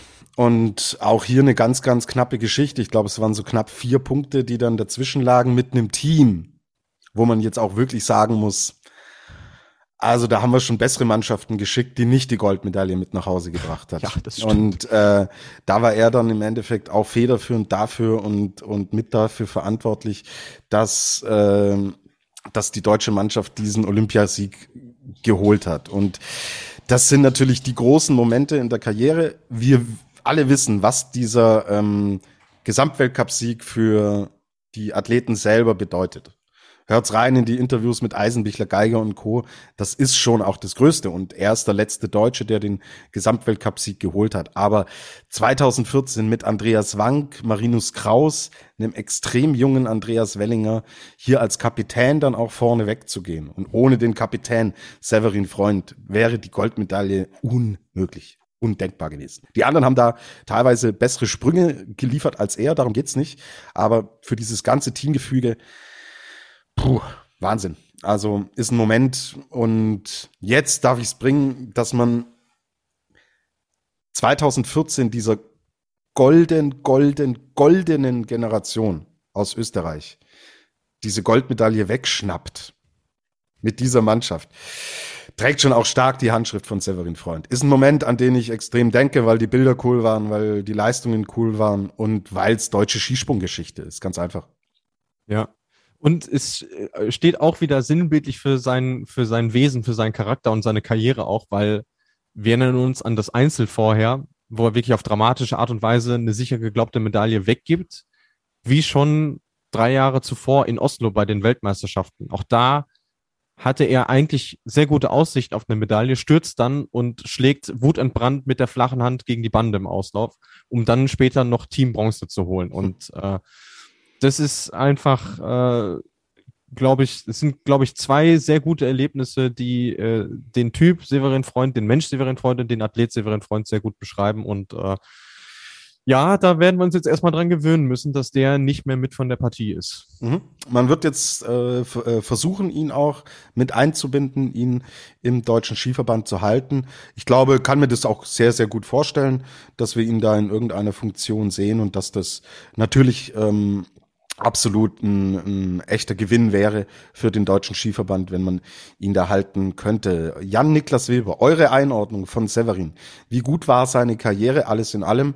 Ich glaube, die haben wir jetzt gerade erwähnt. Man muss natürlich auch, also Teil der Karriere, und da müssen wir dann auch drüber sprechen, ist, dass es im Endeffekt mit dem ersten Kreuzbandriss, ja, leider war es der Anfang vom Ende. Es kam ein zweiter hinzu, er hatte sich davon auch nie wieder wirklich so erholt, dass er auf dem Niveau zurückkam, auf dem er mal war. Aber auch hier großen Respekt. Er hat gekämpft, er hat weitergemacht und beendet jetzt seine Karriere auch noch mit dieser Medaille, mit dieser Teammedaille bei der Skiflug-WM. Wurde nicht zur Olympia eingeladen, nominiert, auch wenn wir haben super viel diskutiert, eigentlich auch verdient gehabt hätte. Hat da als Teamplayer auch komplett agiert, so wie er es seine ganze Karriere gemacht hat und ist dabei geblieben, um dann mit dem Team nochmal in Vikersund eine Medaille zu holen. Aber Luis gehört auch dazu, es waren nach dieser allerersten Verletzung dann extrem schwierige Jahre, wo es bei Severin Freund dann so langsam zu Ende ging. Ja, leider auch ein bisschen verfrüht, weil im Grunde hat er ja die besten Jahre, die man so als Sportler hat, dadurch irgendwo auch ein bisschen verpasst, leider Gottes. Und ich wäre sehr neugierig gewesen zu erfahren, wie es denn ohne diese Verletzung gelaufen wäre. Mir hängt das bis heute so ein bisschen nach, dass er tatsächlich nach dem ersten Kreuzbandriss wieder sehr früh angefangen hat. Das waren, glaube ich, knappe 5 Monate oder so danach, also wirklich extrem früh. Und dann kam sofort der zweite. Also hätte man vielleicht die gleiche Geduld aufgebracht wie jetzt in den Fällen Wellinger und Laie, die ja nach ihren Kreuzbandrissen tatsächlich eine ganze Saison ausgesetzt haben, wäre die Geschichte sicherlich anders gelaufen. Aber auch da wieder, wie er sich zurückgekämpft hat, jetzt auch diese Saison nochmal. Er war anfangs nicht gut genug für die Weltcup-Mannschaften und ist ohne Murren im Kontinentalcup gestartet, hat sich da im wahrsten Sinne des Wortes durchgeschlagen und hört jetzt so auf. Also das nötigt einem wirklich allergrößten Respekt ab. Absolut. Top 20 aller Zeiten, fragt Jan-Niklas Wilber. Also ich sag dazu, bin kein großer Fan von Rankings mit dem Label aller Zeiten. Weil ich bin jetzt auch 37 Jahre alt.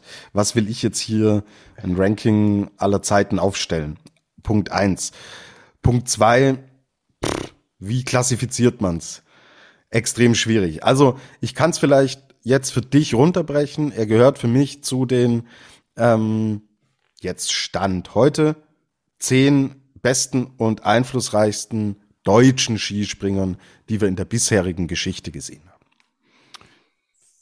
Für mich gehört er sogar zu den Top 5. Ja, ich war auch gerade im Überlegen. Ja. Wäre ich auch im Endeffekt mit dabei. Ja. Aber ansonsten gebe ich dir recht, also gerade im Skispringen ist es wahnsinnig schwierig zu vergleichen, weil wie willst du Parallelstil und Fauststilspringer miteinander vergleichen? Wie willst du Leute vergleichen, die jetzt dein Lieblingsthema 12.000 Sonderwertungen gewinnen können?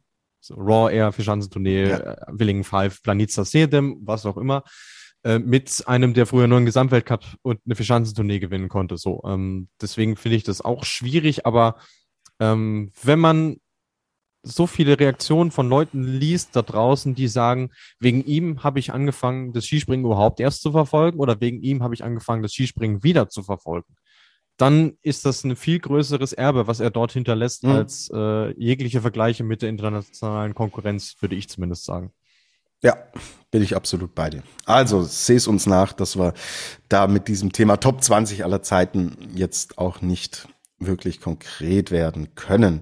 So, ja, ich denke, das zu Severin Freund, glaube, haben wir in einer relativ kurzen Version das Ganze jetzt auch runtergebracht. Hier wird auch nach Sonderfolgen zu Legenden gefragt. Wenn wir diese Kategorien irgendwann aufnehmen, kann mit Sicherheit auch irgendwann das Thema Severin Freund da nochmal im Detail behandelt werden.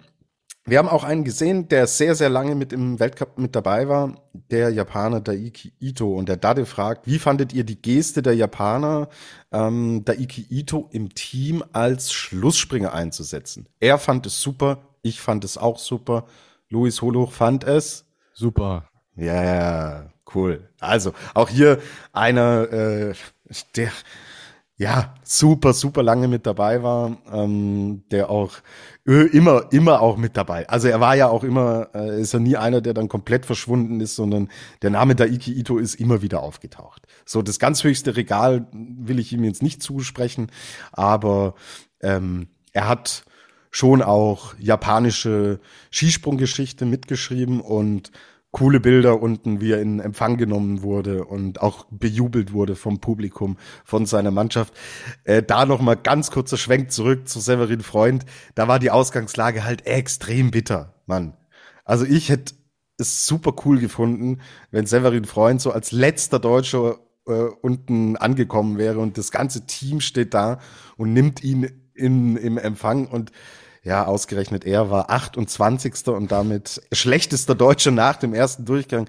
Er fliegt runter und unten, okay, da standen Physios, Techniker, Pressesprecher und haben ihn da natürlich in Empfang genommen, ihn gewürdigt.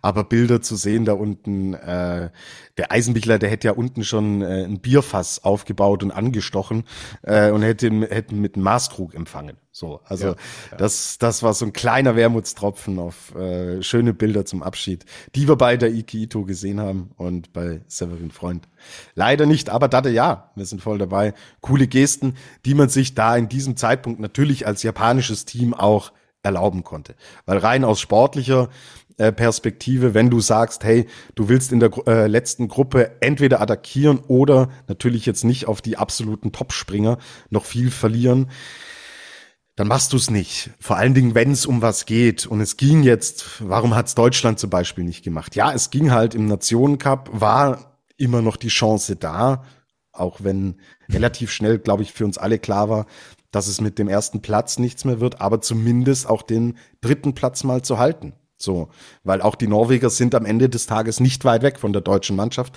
Und ich glaube, da ist auch Severin Freund uneitel genug, um zu sagen, so, hey, Steff, mach hier keine Spielchen. So, wir schauen, dass wir als Team erfolgreich sind. Und deswegen, für die Japaner ging es ja um nichts mehr. So, also da war im Endeffekt, was Thema Nationencup angeht, war völlig klar, wo die Reise für Japan hingeht. Aber dass man da als deutsche Mannschaft sagt, so, wir schauen jetzt, dass wir den dritten Platz holen. Also ich schaue jetzt nochmal drauf. 39 Punkte liegt Norwegen hinter der deutschen Mannschaft. Und dann wärst du halt von Platz 1, das du lange inne hattest, wärst du runtergesackt auf den vierten Rang. Und das wäre dann schon im Endeffekt enttäuschend gewesen. Auch, wenn ich sagen muss, in der Endabrechnung, für mich war es jetzt, wenn man seit dem Jahreswechsel draufblicken, ist Deutschland für mich nur die viertstärkste Nation dieser Skispringen-Saison in Summe gewesen. Mhm. Ja, würde ich mich anschließen, und es wäre jetzt auch keine große Überraschung gewesen, wenn Norwegen das DSV-Team dann noch abgefangen hätte. Und zu den Japanern noch kurz. Natürlich wussten sie, wo ihr Platz war, eigentlich den ganzen Winter über und auch in diesem Teamspringen. Ich fand es dann aber irgendwie trotzdem so ein bisschen, ich weiß gar nicht, wie ich das beschreiben soll, dass es Daiki Ito tatsächlich unangenehm war, dass er diese Bühne jetzt nochmal bekommt, weil er ist lange dabei gewesen, hat auch sein Edelmetall gewonnen, und dass er dann irgendwie ganz typisch japanisch, fast schon ein bisschen schüchtern da in die Menge winkt und sich verbeugt und so, fand ich irgendwie, ich will jetzt, berührend könnte man fast sagen, ja. Also es hat schon auch ein bisschen was mit dir gemacht. Das ganze Wochenende hat wirklich was mit mir gemacht, ja. Wunderbar. Haben wir eigentlich alle Running Gags mittlerweile untergebracht? Oder ja, ich glaube, wir haben alles mit dabei. Also ich bin da sehr zuversichtlich. Wir hören uns die Bilanz nachher noch an, aber nicht, dass wir demnächst mit Checkliste podcasten müssen. Ja, viel fehlt nicht mehr, mein lieber Luis. Ja. Gut, okay. Hast du denn noch irgendwas zum Thema Planica? Ich gehe kurz die Fragen durch. Ja, ich glaube, wir sind da. Im Endeffekt haben von euch da draußen alles abgearbeitet. Ihr bestimmt ja hier das Programm, dank eurer coolen Fragen und Einsendungen, die wir bekommen, auch immer ganz gut mit. Fehlt dir noch irgendwas? Also es würde mich wundern, wenn wir jetzt tatsächlich irgendwas vergessen haben sollten. Also ich glaube, wir können das Kapitel an der Stelle schließen. Dann machen wir die Weltcup-Saison 2021-22 fast zu. Wie gesagt, ich glaube, haben wir es überhaupt schon erwähnt, dass es noch einen Saisonrückblick geben wird? Das haben wir erwähnt, aber hatten wir jetzt erwähnt, dass die Österreicher eigentlich den Nationencup gewonnen haben? Ach so, stimmt. Da war noch was. Also wir wollen ja nicht, dass der Gernot dann mal wirklich richtig böse auf uns ist. Wir haben ja hier sogar noch einen Österreicher mit dabei. Ja, logisch. Gehört natürlich Teil zur Sendung. Also, am Ende. Ganz, ganz knappe Geschichte. Wir haben vorhin schon drüber gesprochen. Österreich sichert sich den Nationencup. Und wenn ich dir das im November gesagt hätte, was hättest du geantwortet? Sicher nicht, hätte ich geantwortet. Ja, ich auch nicht. Es gibt jemanden in unserem Tippspiel, der tatsächlich Österreich auf 1 getippt hat. Ja, ich erinnere mich noch. Da haben wir damals uns gewundert. Hä? Was? Warum? Und... ja. Das Ding ist aufgegangen. Und wir reden ja jetzt hier nicht nur über den Nationen-Cup-Sieger, wir reden dann ja natürlich auch über den Olympiasieger. Mhm. Also da hat sich relativ viel dann schon auch angedeutet, dass diese Mannschaft im Kollektiv einfach einen riesigen Schritt nach vorne gemacht hat und dass das selbsternannte Moorhuhn Stefan Kraft, er hat sich ja selbst so bezeichnet, er fühlt sich nach dem Absprung, es war wenige Wochen vor Olympia rund um die Tournee, als wirklich bei ihm auch überhaupt nichts zusammenlief, dass er sich in der Luft fühlt wie ein Moorhuhn, das gleich abgeschossen wird. So, Wiegald Boning und den 90ern gefällt das. Und dass er jetzt gerade hinten raus, als es dann auch wieder zum Skifliegen ging, dass er wieder so extrem stark wurde und so gut wieder in Form gekommen ist, das war natürlich jetzt mit diesen extrem knappen Rückständen, über die wir gesprochen haben, dass das ein absoluter Faktor ist, warum Österreich den Nationencup gewinnt. Aber er gewinnt so einen Nationencup natürlich nicht alleine. Und das ist dieser große Fortschritt, den Österreich jetzt auch gemacht hat. Wir sprechen über einen extrem starken Jan Hörl zum Saisonanfang. Also ich finde, dass man da hinten raus schon auch drüber sprechen kann und muss, dass Jan Hörl, wenn er diese tolle Entwicklung weitergehen will, dass er konstanter und stabiler über eine ganze Saison hinweg werden muss. Aber er hatte zum Saisonanfang eben diese Hochphase, hat da auch ein bisschen Stefan Kraft mehr oder weniger entlasten können, hat seinen ersten Weltcupsieg geholt. Wir haben mit Daniel Huber, wo war nochmal der Weltcupsieg von Daniel Huber? Im Pongau. Du bist ein Fuchs. Ja. Ich wusste natürlich, wo es ist, aber ich kann diesen Luis Holuch nicht erwischen. Also bei der letzten Station der Vier-Schanzentournee, da wurden ja noch andere Sprünge ausgetragen. Und da hat, jetzt haben wir alle Karlauer, glaube ich, drin. Oh, ja. Und da hat auch Daniel Huber den Weltcupsieg geholt. Wir sprechen über, ich will nicht spoilern, aber wenn wir Kategorien machen im Saisonrückblick, dass es Überraschungen des Jahres gibt. Wenn da der Name Manuel Fettner nicht auftaucht, dann können wir diesen Podcast auch schließen. Was der im Endeffekt, der ist 85er Jahrgang. Und der war weg von der Bühne. So. Und der kommt und holt Medaillen bei Olympia und stabilisiert sich echt zu einem Fixpunkt in dieser österreichischen Mannschaft.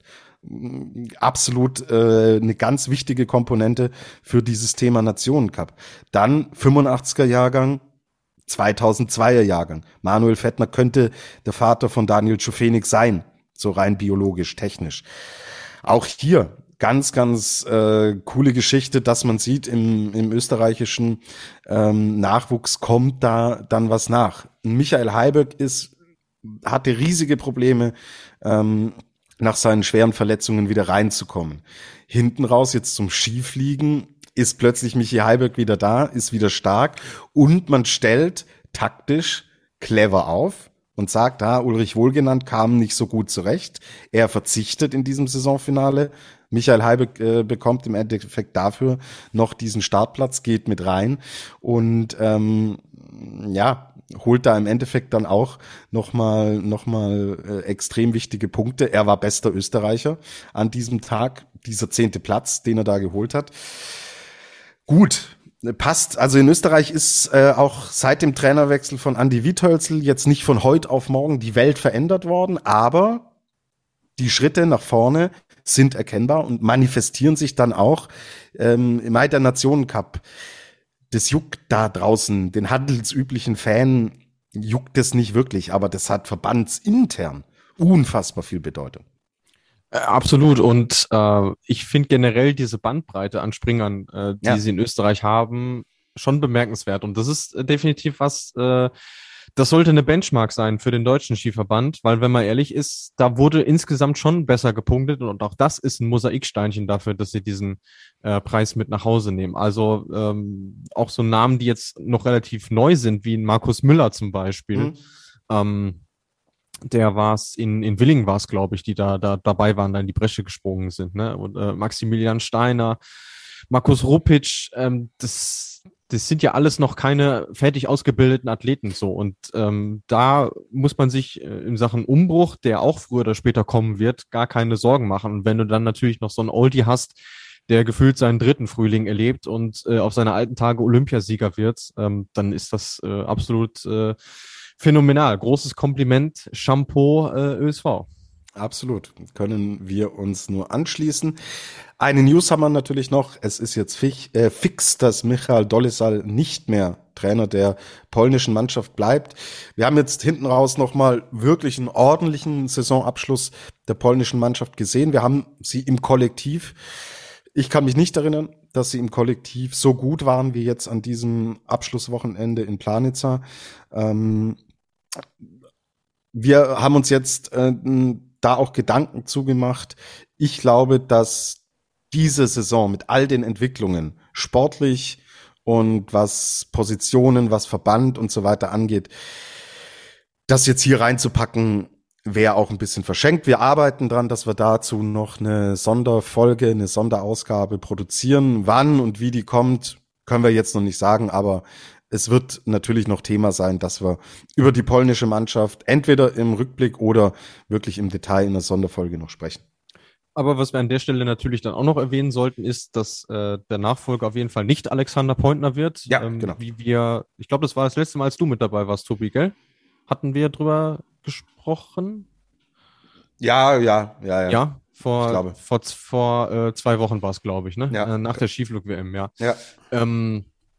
Da ist man sich ganz offensichtlich nicht einig geworden, was so die Modalitäten angeht. Also er hatte da ja beansprucht, dass es quasi auch eine Managementrolle inne hat, sprich, dass er auch die Strukturen neu aufstellt, Nachwuchsentwicklung und auch den Damenbereich, was mich natürlich sehr gefreut hätte, weil, wenn man ehrlich ist, Polen hat von Beginn an diese Entwicklung komplett verschlafen und da wäre es an der Zeit, dass man da mal aufräumt. Aber das wird nicht zustande kommen und deswegen werden jetzt sehr viele Namen hin und her geworfen, auch weil es ja im Trainerbereich jetzt nicht nur Dolejal gab, der aufgehört hat, sondern beispielsweise auch Bine Norcic bei den Nordamerikanern. Also auch die müssen sich Gedanken machen, was sie machen. Ich bin extrem gespannt, wer es wird, aber ich habe im Moment gar kein Gefühl, wer es wird. Wir wissen nur, dass es jemand aus dem Ausland wird, also kein Pole. Mhm. Ja. Ist ein Thema, da müssen wir auf jeden Fall dranbleiben. Und wie gesagt, also ich habe jetzt einen Namen gehört, Thomas Thurmbichler aus Österreich, soll einer der Kandidaten sein. Also Tom Bartels und Sven Hannawald haben das mehrfach erwähnt. Ich weiß nicht, wo du die Springen gesehen hast am Wochenende, aber dieser Name ist da öfter gefallen. Also er soll einer der Kandidaten sein, der eventuell, also ist ein Österreicher, der eventuell diese Nachfolge übernehmen könnte. Er ist gegenwärtig noch Co-Trainer von Andreas Wiethölzel. Also wenn ihr auf den Trainerturm schaut, der Mann mit der Kamera. Ja, fände ich spannend. Vor allem spielt noch so ein bisschen rein, dass er gestern den polnischen Kollegen keine Interviews mehr gegeben hat. Und er hat wohl wörtlich gesagt, ich habe vom Verband keine Berechtigung dazu. Mhm. Welchen Verband er jetzt meint, das bleibt dann eurer Fantasie überlassen. Und man hat mit Co-Trainern aus dem deutschsprachigen Raum ja ganz gute Erfahrungen gemacht in Polen. Das kann man definitiv so sagen, ja. Stefan Horngacher war damals Co-Trainer von Werner Schuster, ehe er Cheftrainer im polnischen Verband wurde. Okay, Spekulatius gibt's zu Weihnachten und nicht zum Frühjahr. Deswegen hören wir an der Stelle auf, mit Namen zu jonglieren. Im Deutschen Skiverband gibt's noch kein Update, was die Zukunft von Stefan Horngacher angeht. Man soll dort aber in guten, weiten, fast schon finalen Gesprächen sein, dass auch hier eine Entscheidung verkündet werden kann und es weitergeht. So, jetzt die Frage nochmal. Sind wir an der Stelle durch? Sind wir, und wir haben ja noch, okay, ich sag's jetzt nicht mehr. Ihr wisst, was jetzt gekommen wäre. Ihr hört uns dann nochmal. Eine Sache gibt's auf jeden Fall für euch als Information. Nächste Woche wird der Saisonrückblick der Damen erscheinen. Da haben der Luis, der Gernot und die liebe Uli Gräßler die Saison bei den Damen Revue passieren lassen. Das gleiche wird es mit den Herren dann geben, eine Woche später. Müsst ihr euch ein bisschen gedulden, hört's bei den Damen rein. Und ja, dann bedanke ich mich jetzt erstmal wieder bei euch da draußen fürs Interesse, für die ganzen Fragen und bedanke mich natürlich auch wieder bei Luis Holuch. Es war ein Vergnügen, die Saison mit dir begleiten zu dürfen und über dieses tolle emotionale und spektakuläre Saisonfinale sprechen zu dürfen. Vielen Dank, mein Lieber. Ich sag auch danke an dich, lieber Tobi. Natürlich auch danke an alle da draußen, die uns diese Saison auch treu begleitet haben, immer coolen Input gegeben haben mit coolen Fragen. Also das ist echt eine totale Bereicherung für unseren Podcast. Und ihr merkt ja auch, die Sendungen gestalten sich ganz anders, wenn ihr da euren Teil damit beizutragen habt. Also im Vergleich zur letzten Saison, wo wir ja dann doch gerne mal die Nationen so Stück für Stück abgehandelt haben, sind wir da jetzt ein bisschen mehr Freestyle unterwegs, möchte ich sagen. Und natürlich gilt auch ein Dank an unseren Kompagnon, unseren Spätzl Gernot Clement, der sich heute entschuldigen lässt. Aber natürlich... Bitte? Für was kriegt der für diese Folge heute einen Dank? Also ich bedanke mich für die ganze Saison. Ach so, ja, okay. Hast du doch auch gemacht. Ja, das ist okay. Ja, da stimme ich ein. Ich dachte, du willst ihm jetzt für heute danken. Nee, außer der Absage-WhatsApp hat er nämlich gar nichts zu dieser Folge beigetragen. Ich bedanke mich für das Engagement, das er im Rahmen seiner Möglichkeiten eingebracht hat. Fantastisch, du alter Diplomat. Super. Ja, ich glaube, mehr... kann ich an der Stelle dann auch nicht sagen, außer dass es wie immer sehr viel Spaß gemacht hat und ich mich natürlich noch auf die Rückblicke freue, genauso wie ihr hoffentlich. Und wenn ihr nicht genug von uns bekommen könnt, dann besucht uns doch gerne noch auf unseren Social-Media-Kanälen. Wir sind auf Facebook und auf Instagram unterwegs, beides unter dem Namen Flugshow. Bewertet unseren Podcast auch gerne bei Spotify. Da sind wir, glaube ich, ganz gut unterwegs aktuell mit einer Durchschnittsbewertung von 4,8 bei 119 Bewertungen. Also da dürfen wir uns ruhig auch selber auf die Schulter klopfen. Und natürlich auch auf allen anderen Podcast-Plattformen dürft ihr uns bewerten. Und dann gebe ich noch ein letztes Mal ab nach Rosenheim, denn eines fehlt ja noch am Ende dieser Folge. Das ist so. Fliegt's, soweit's geht.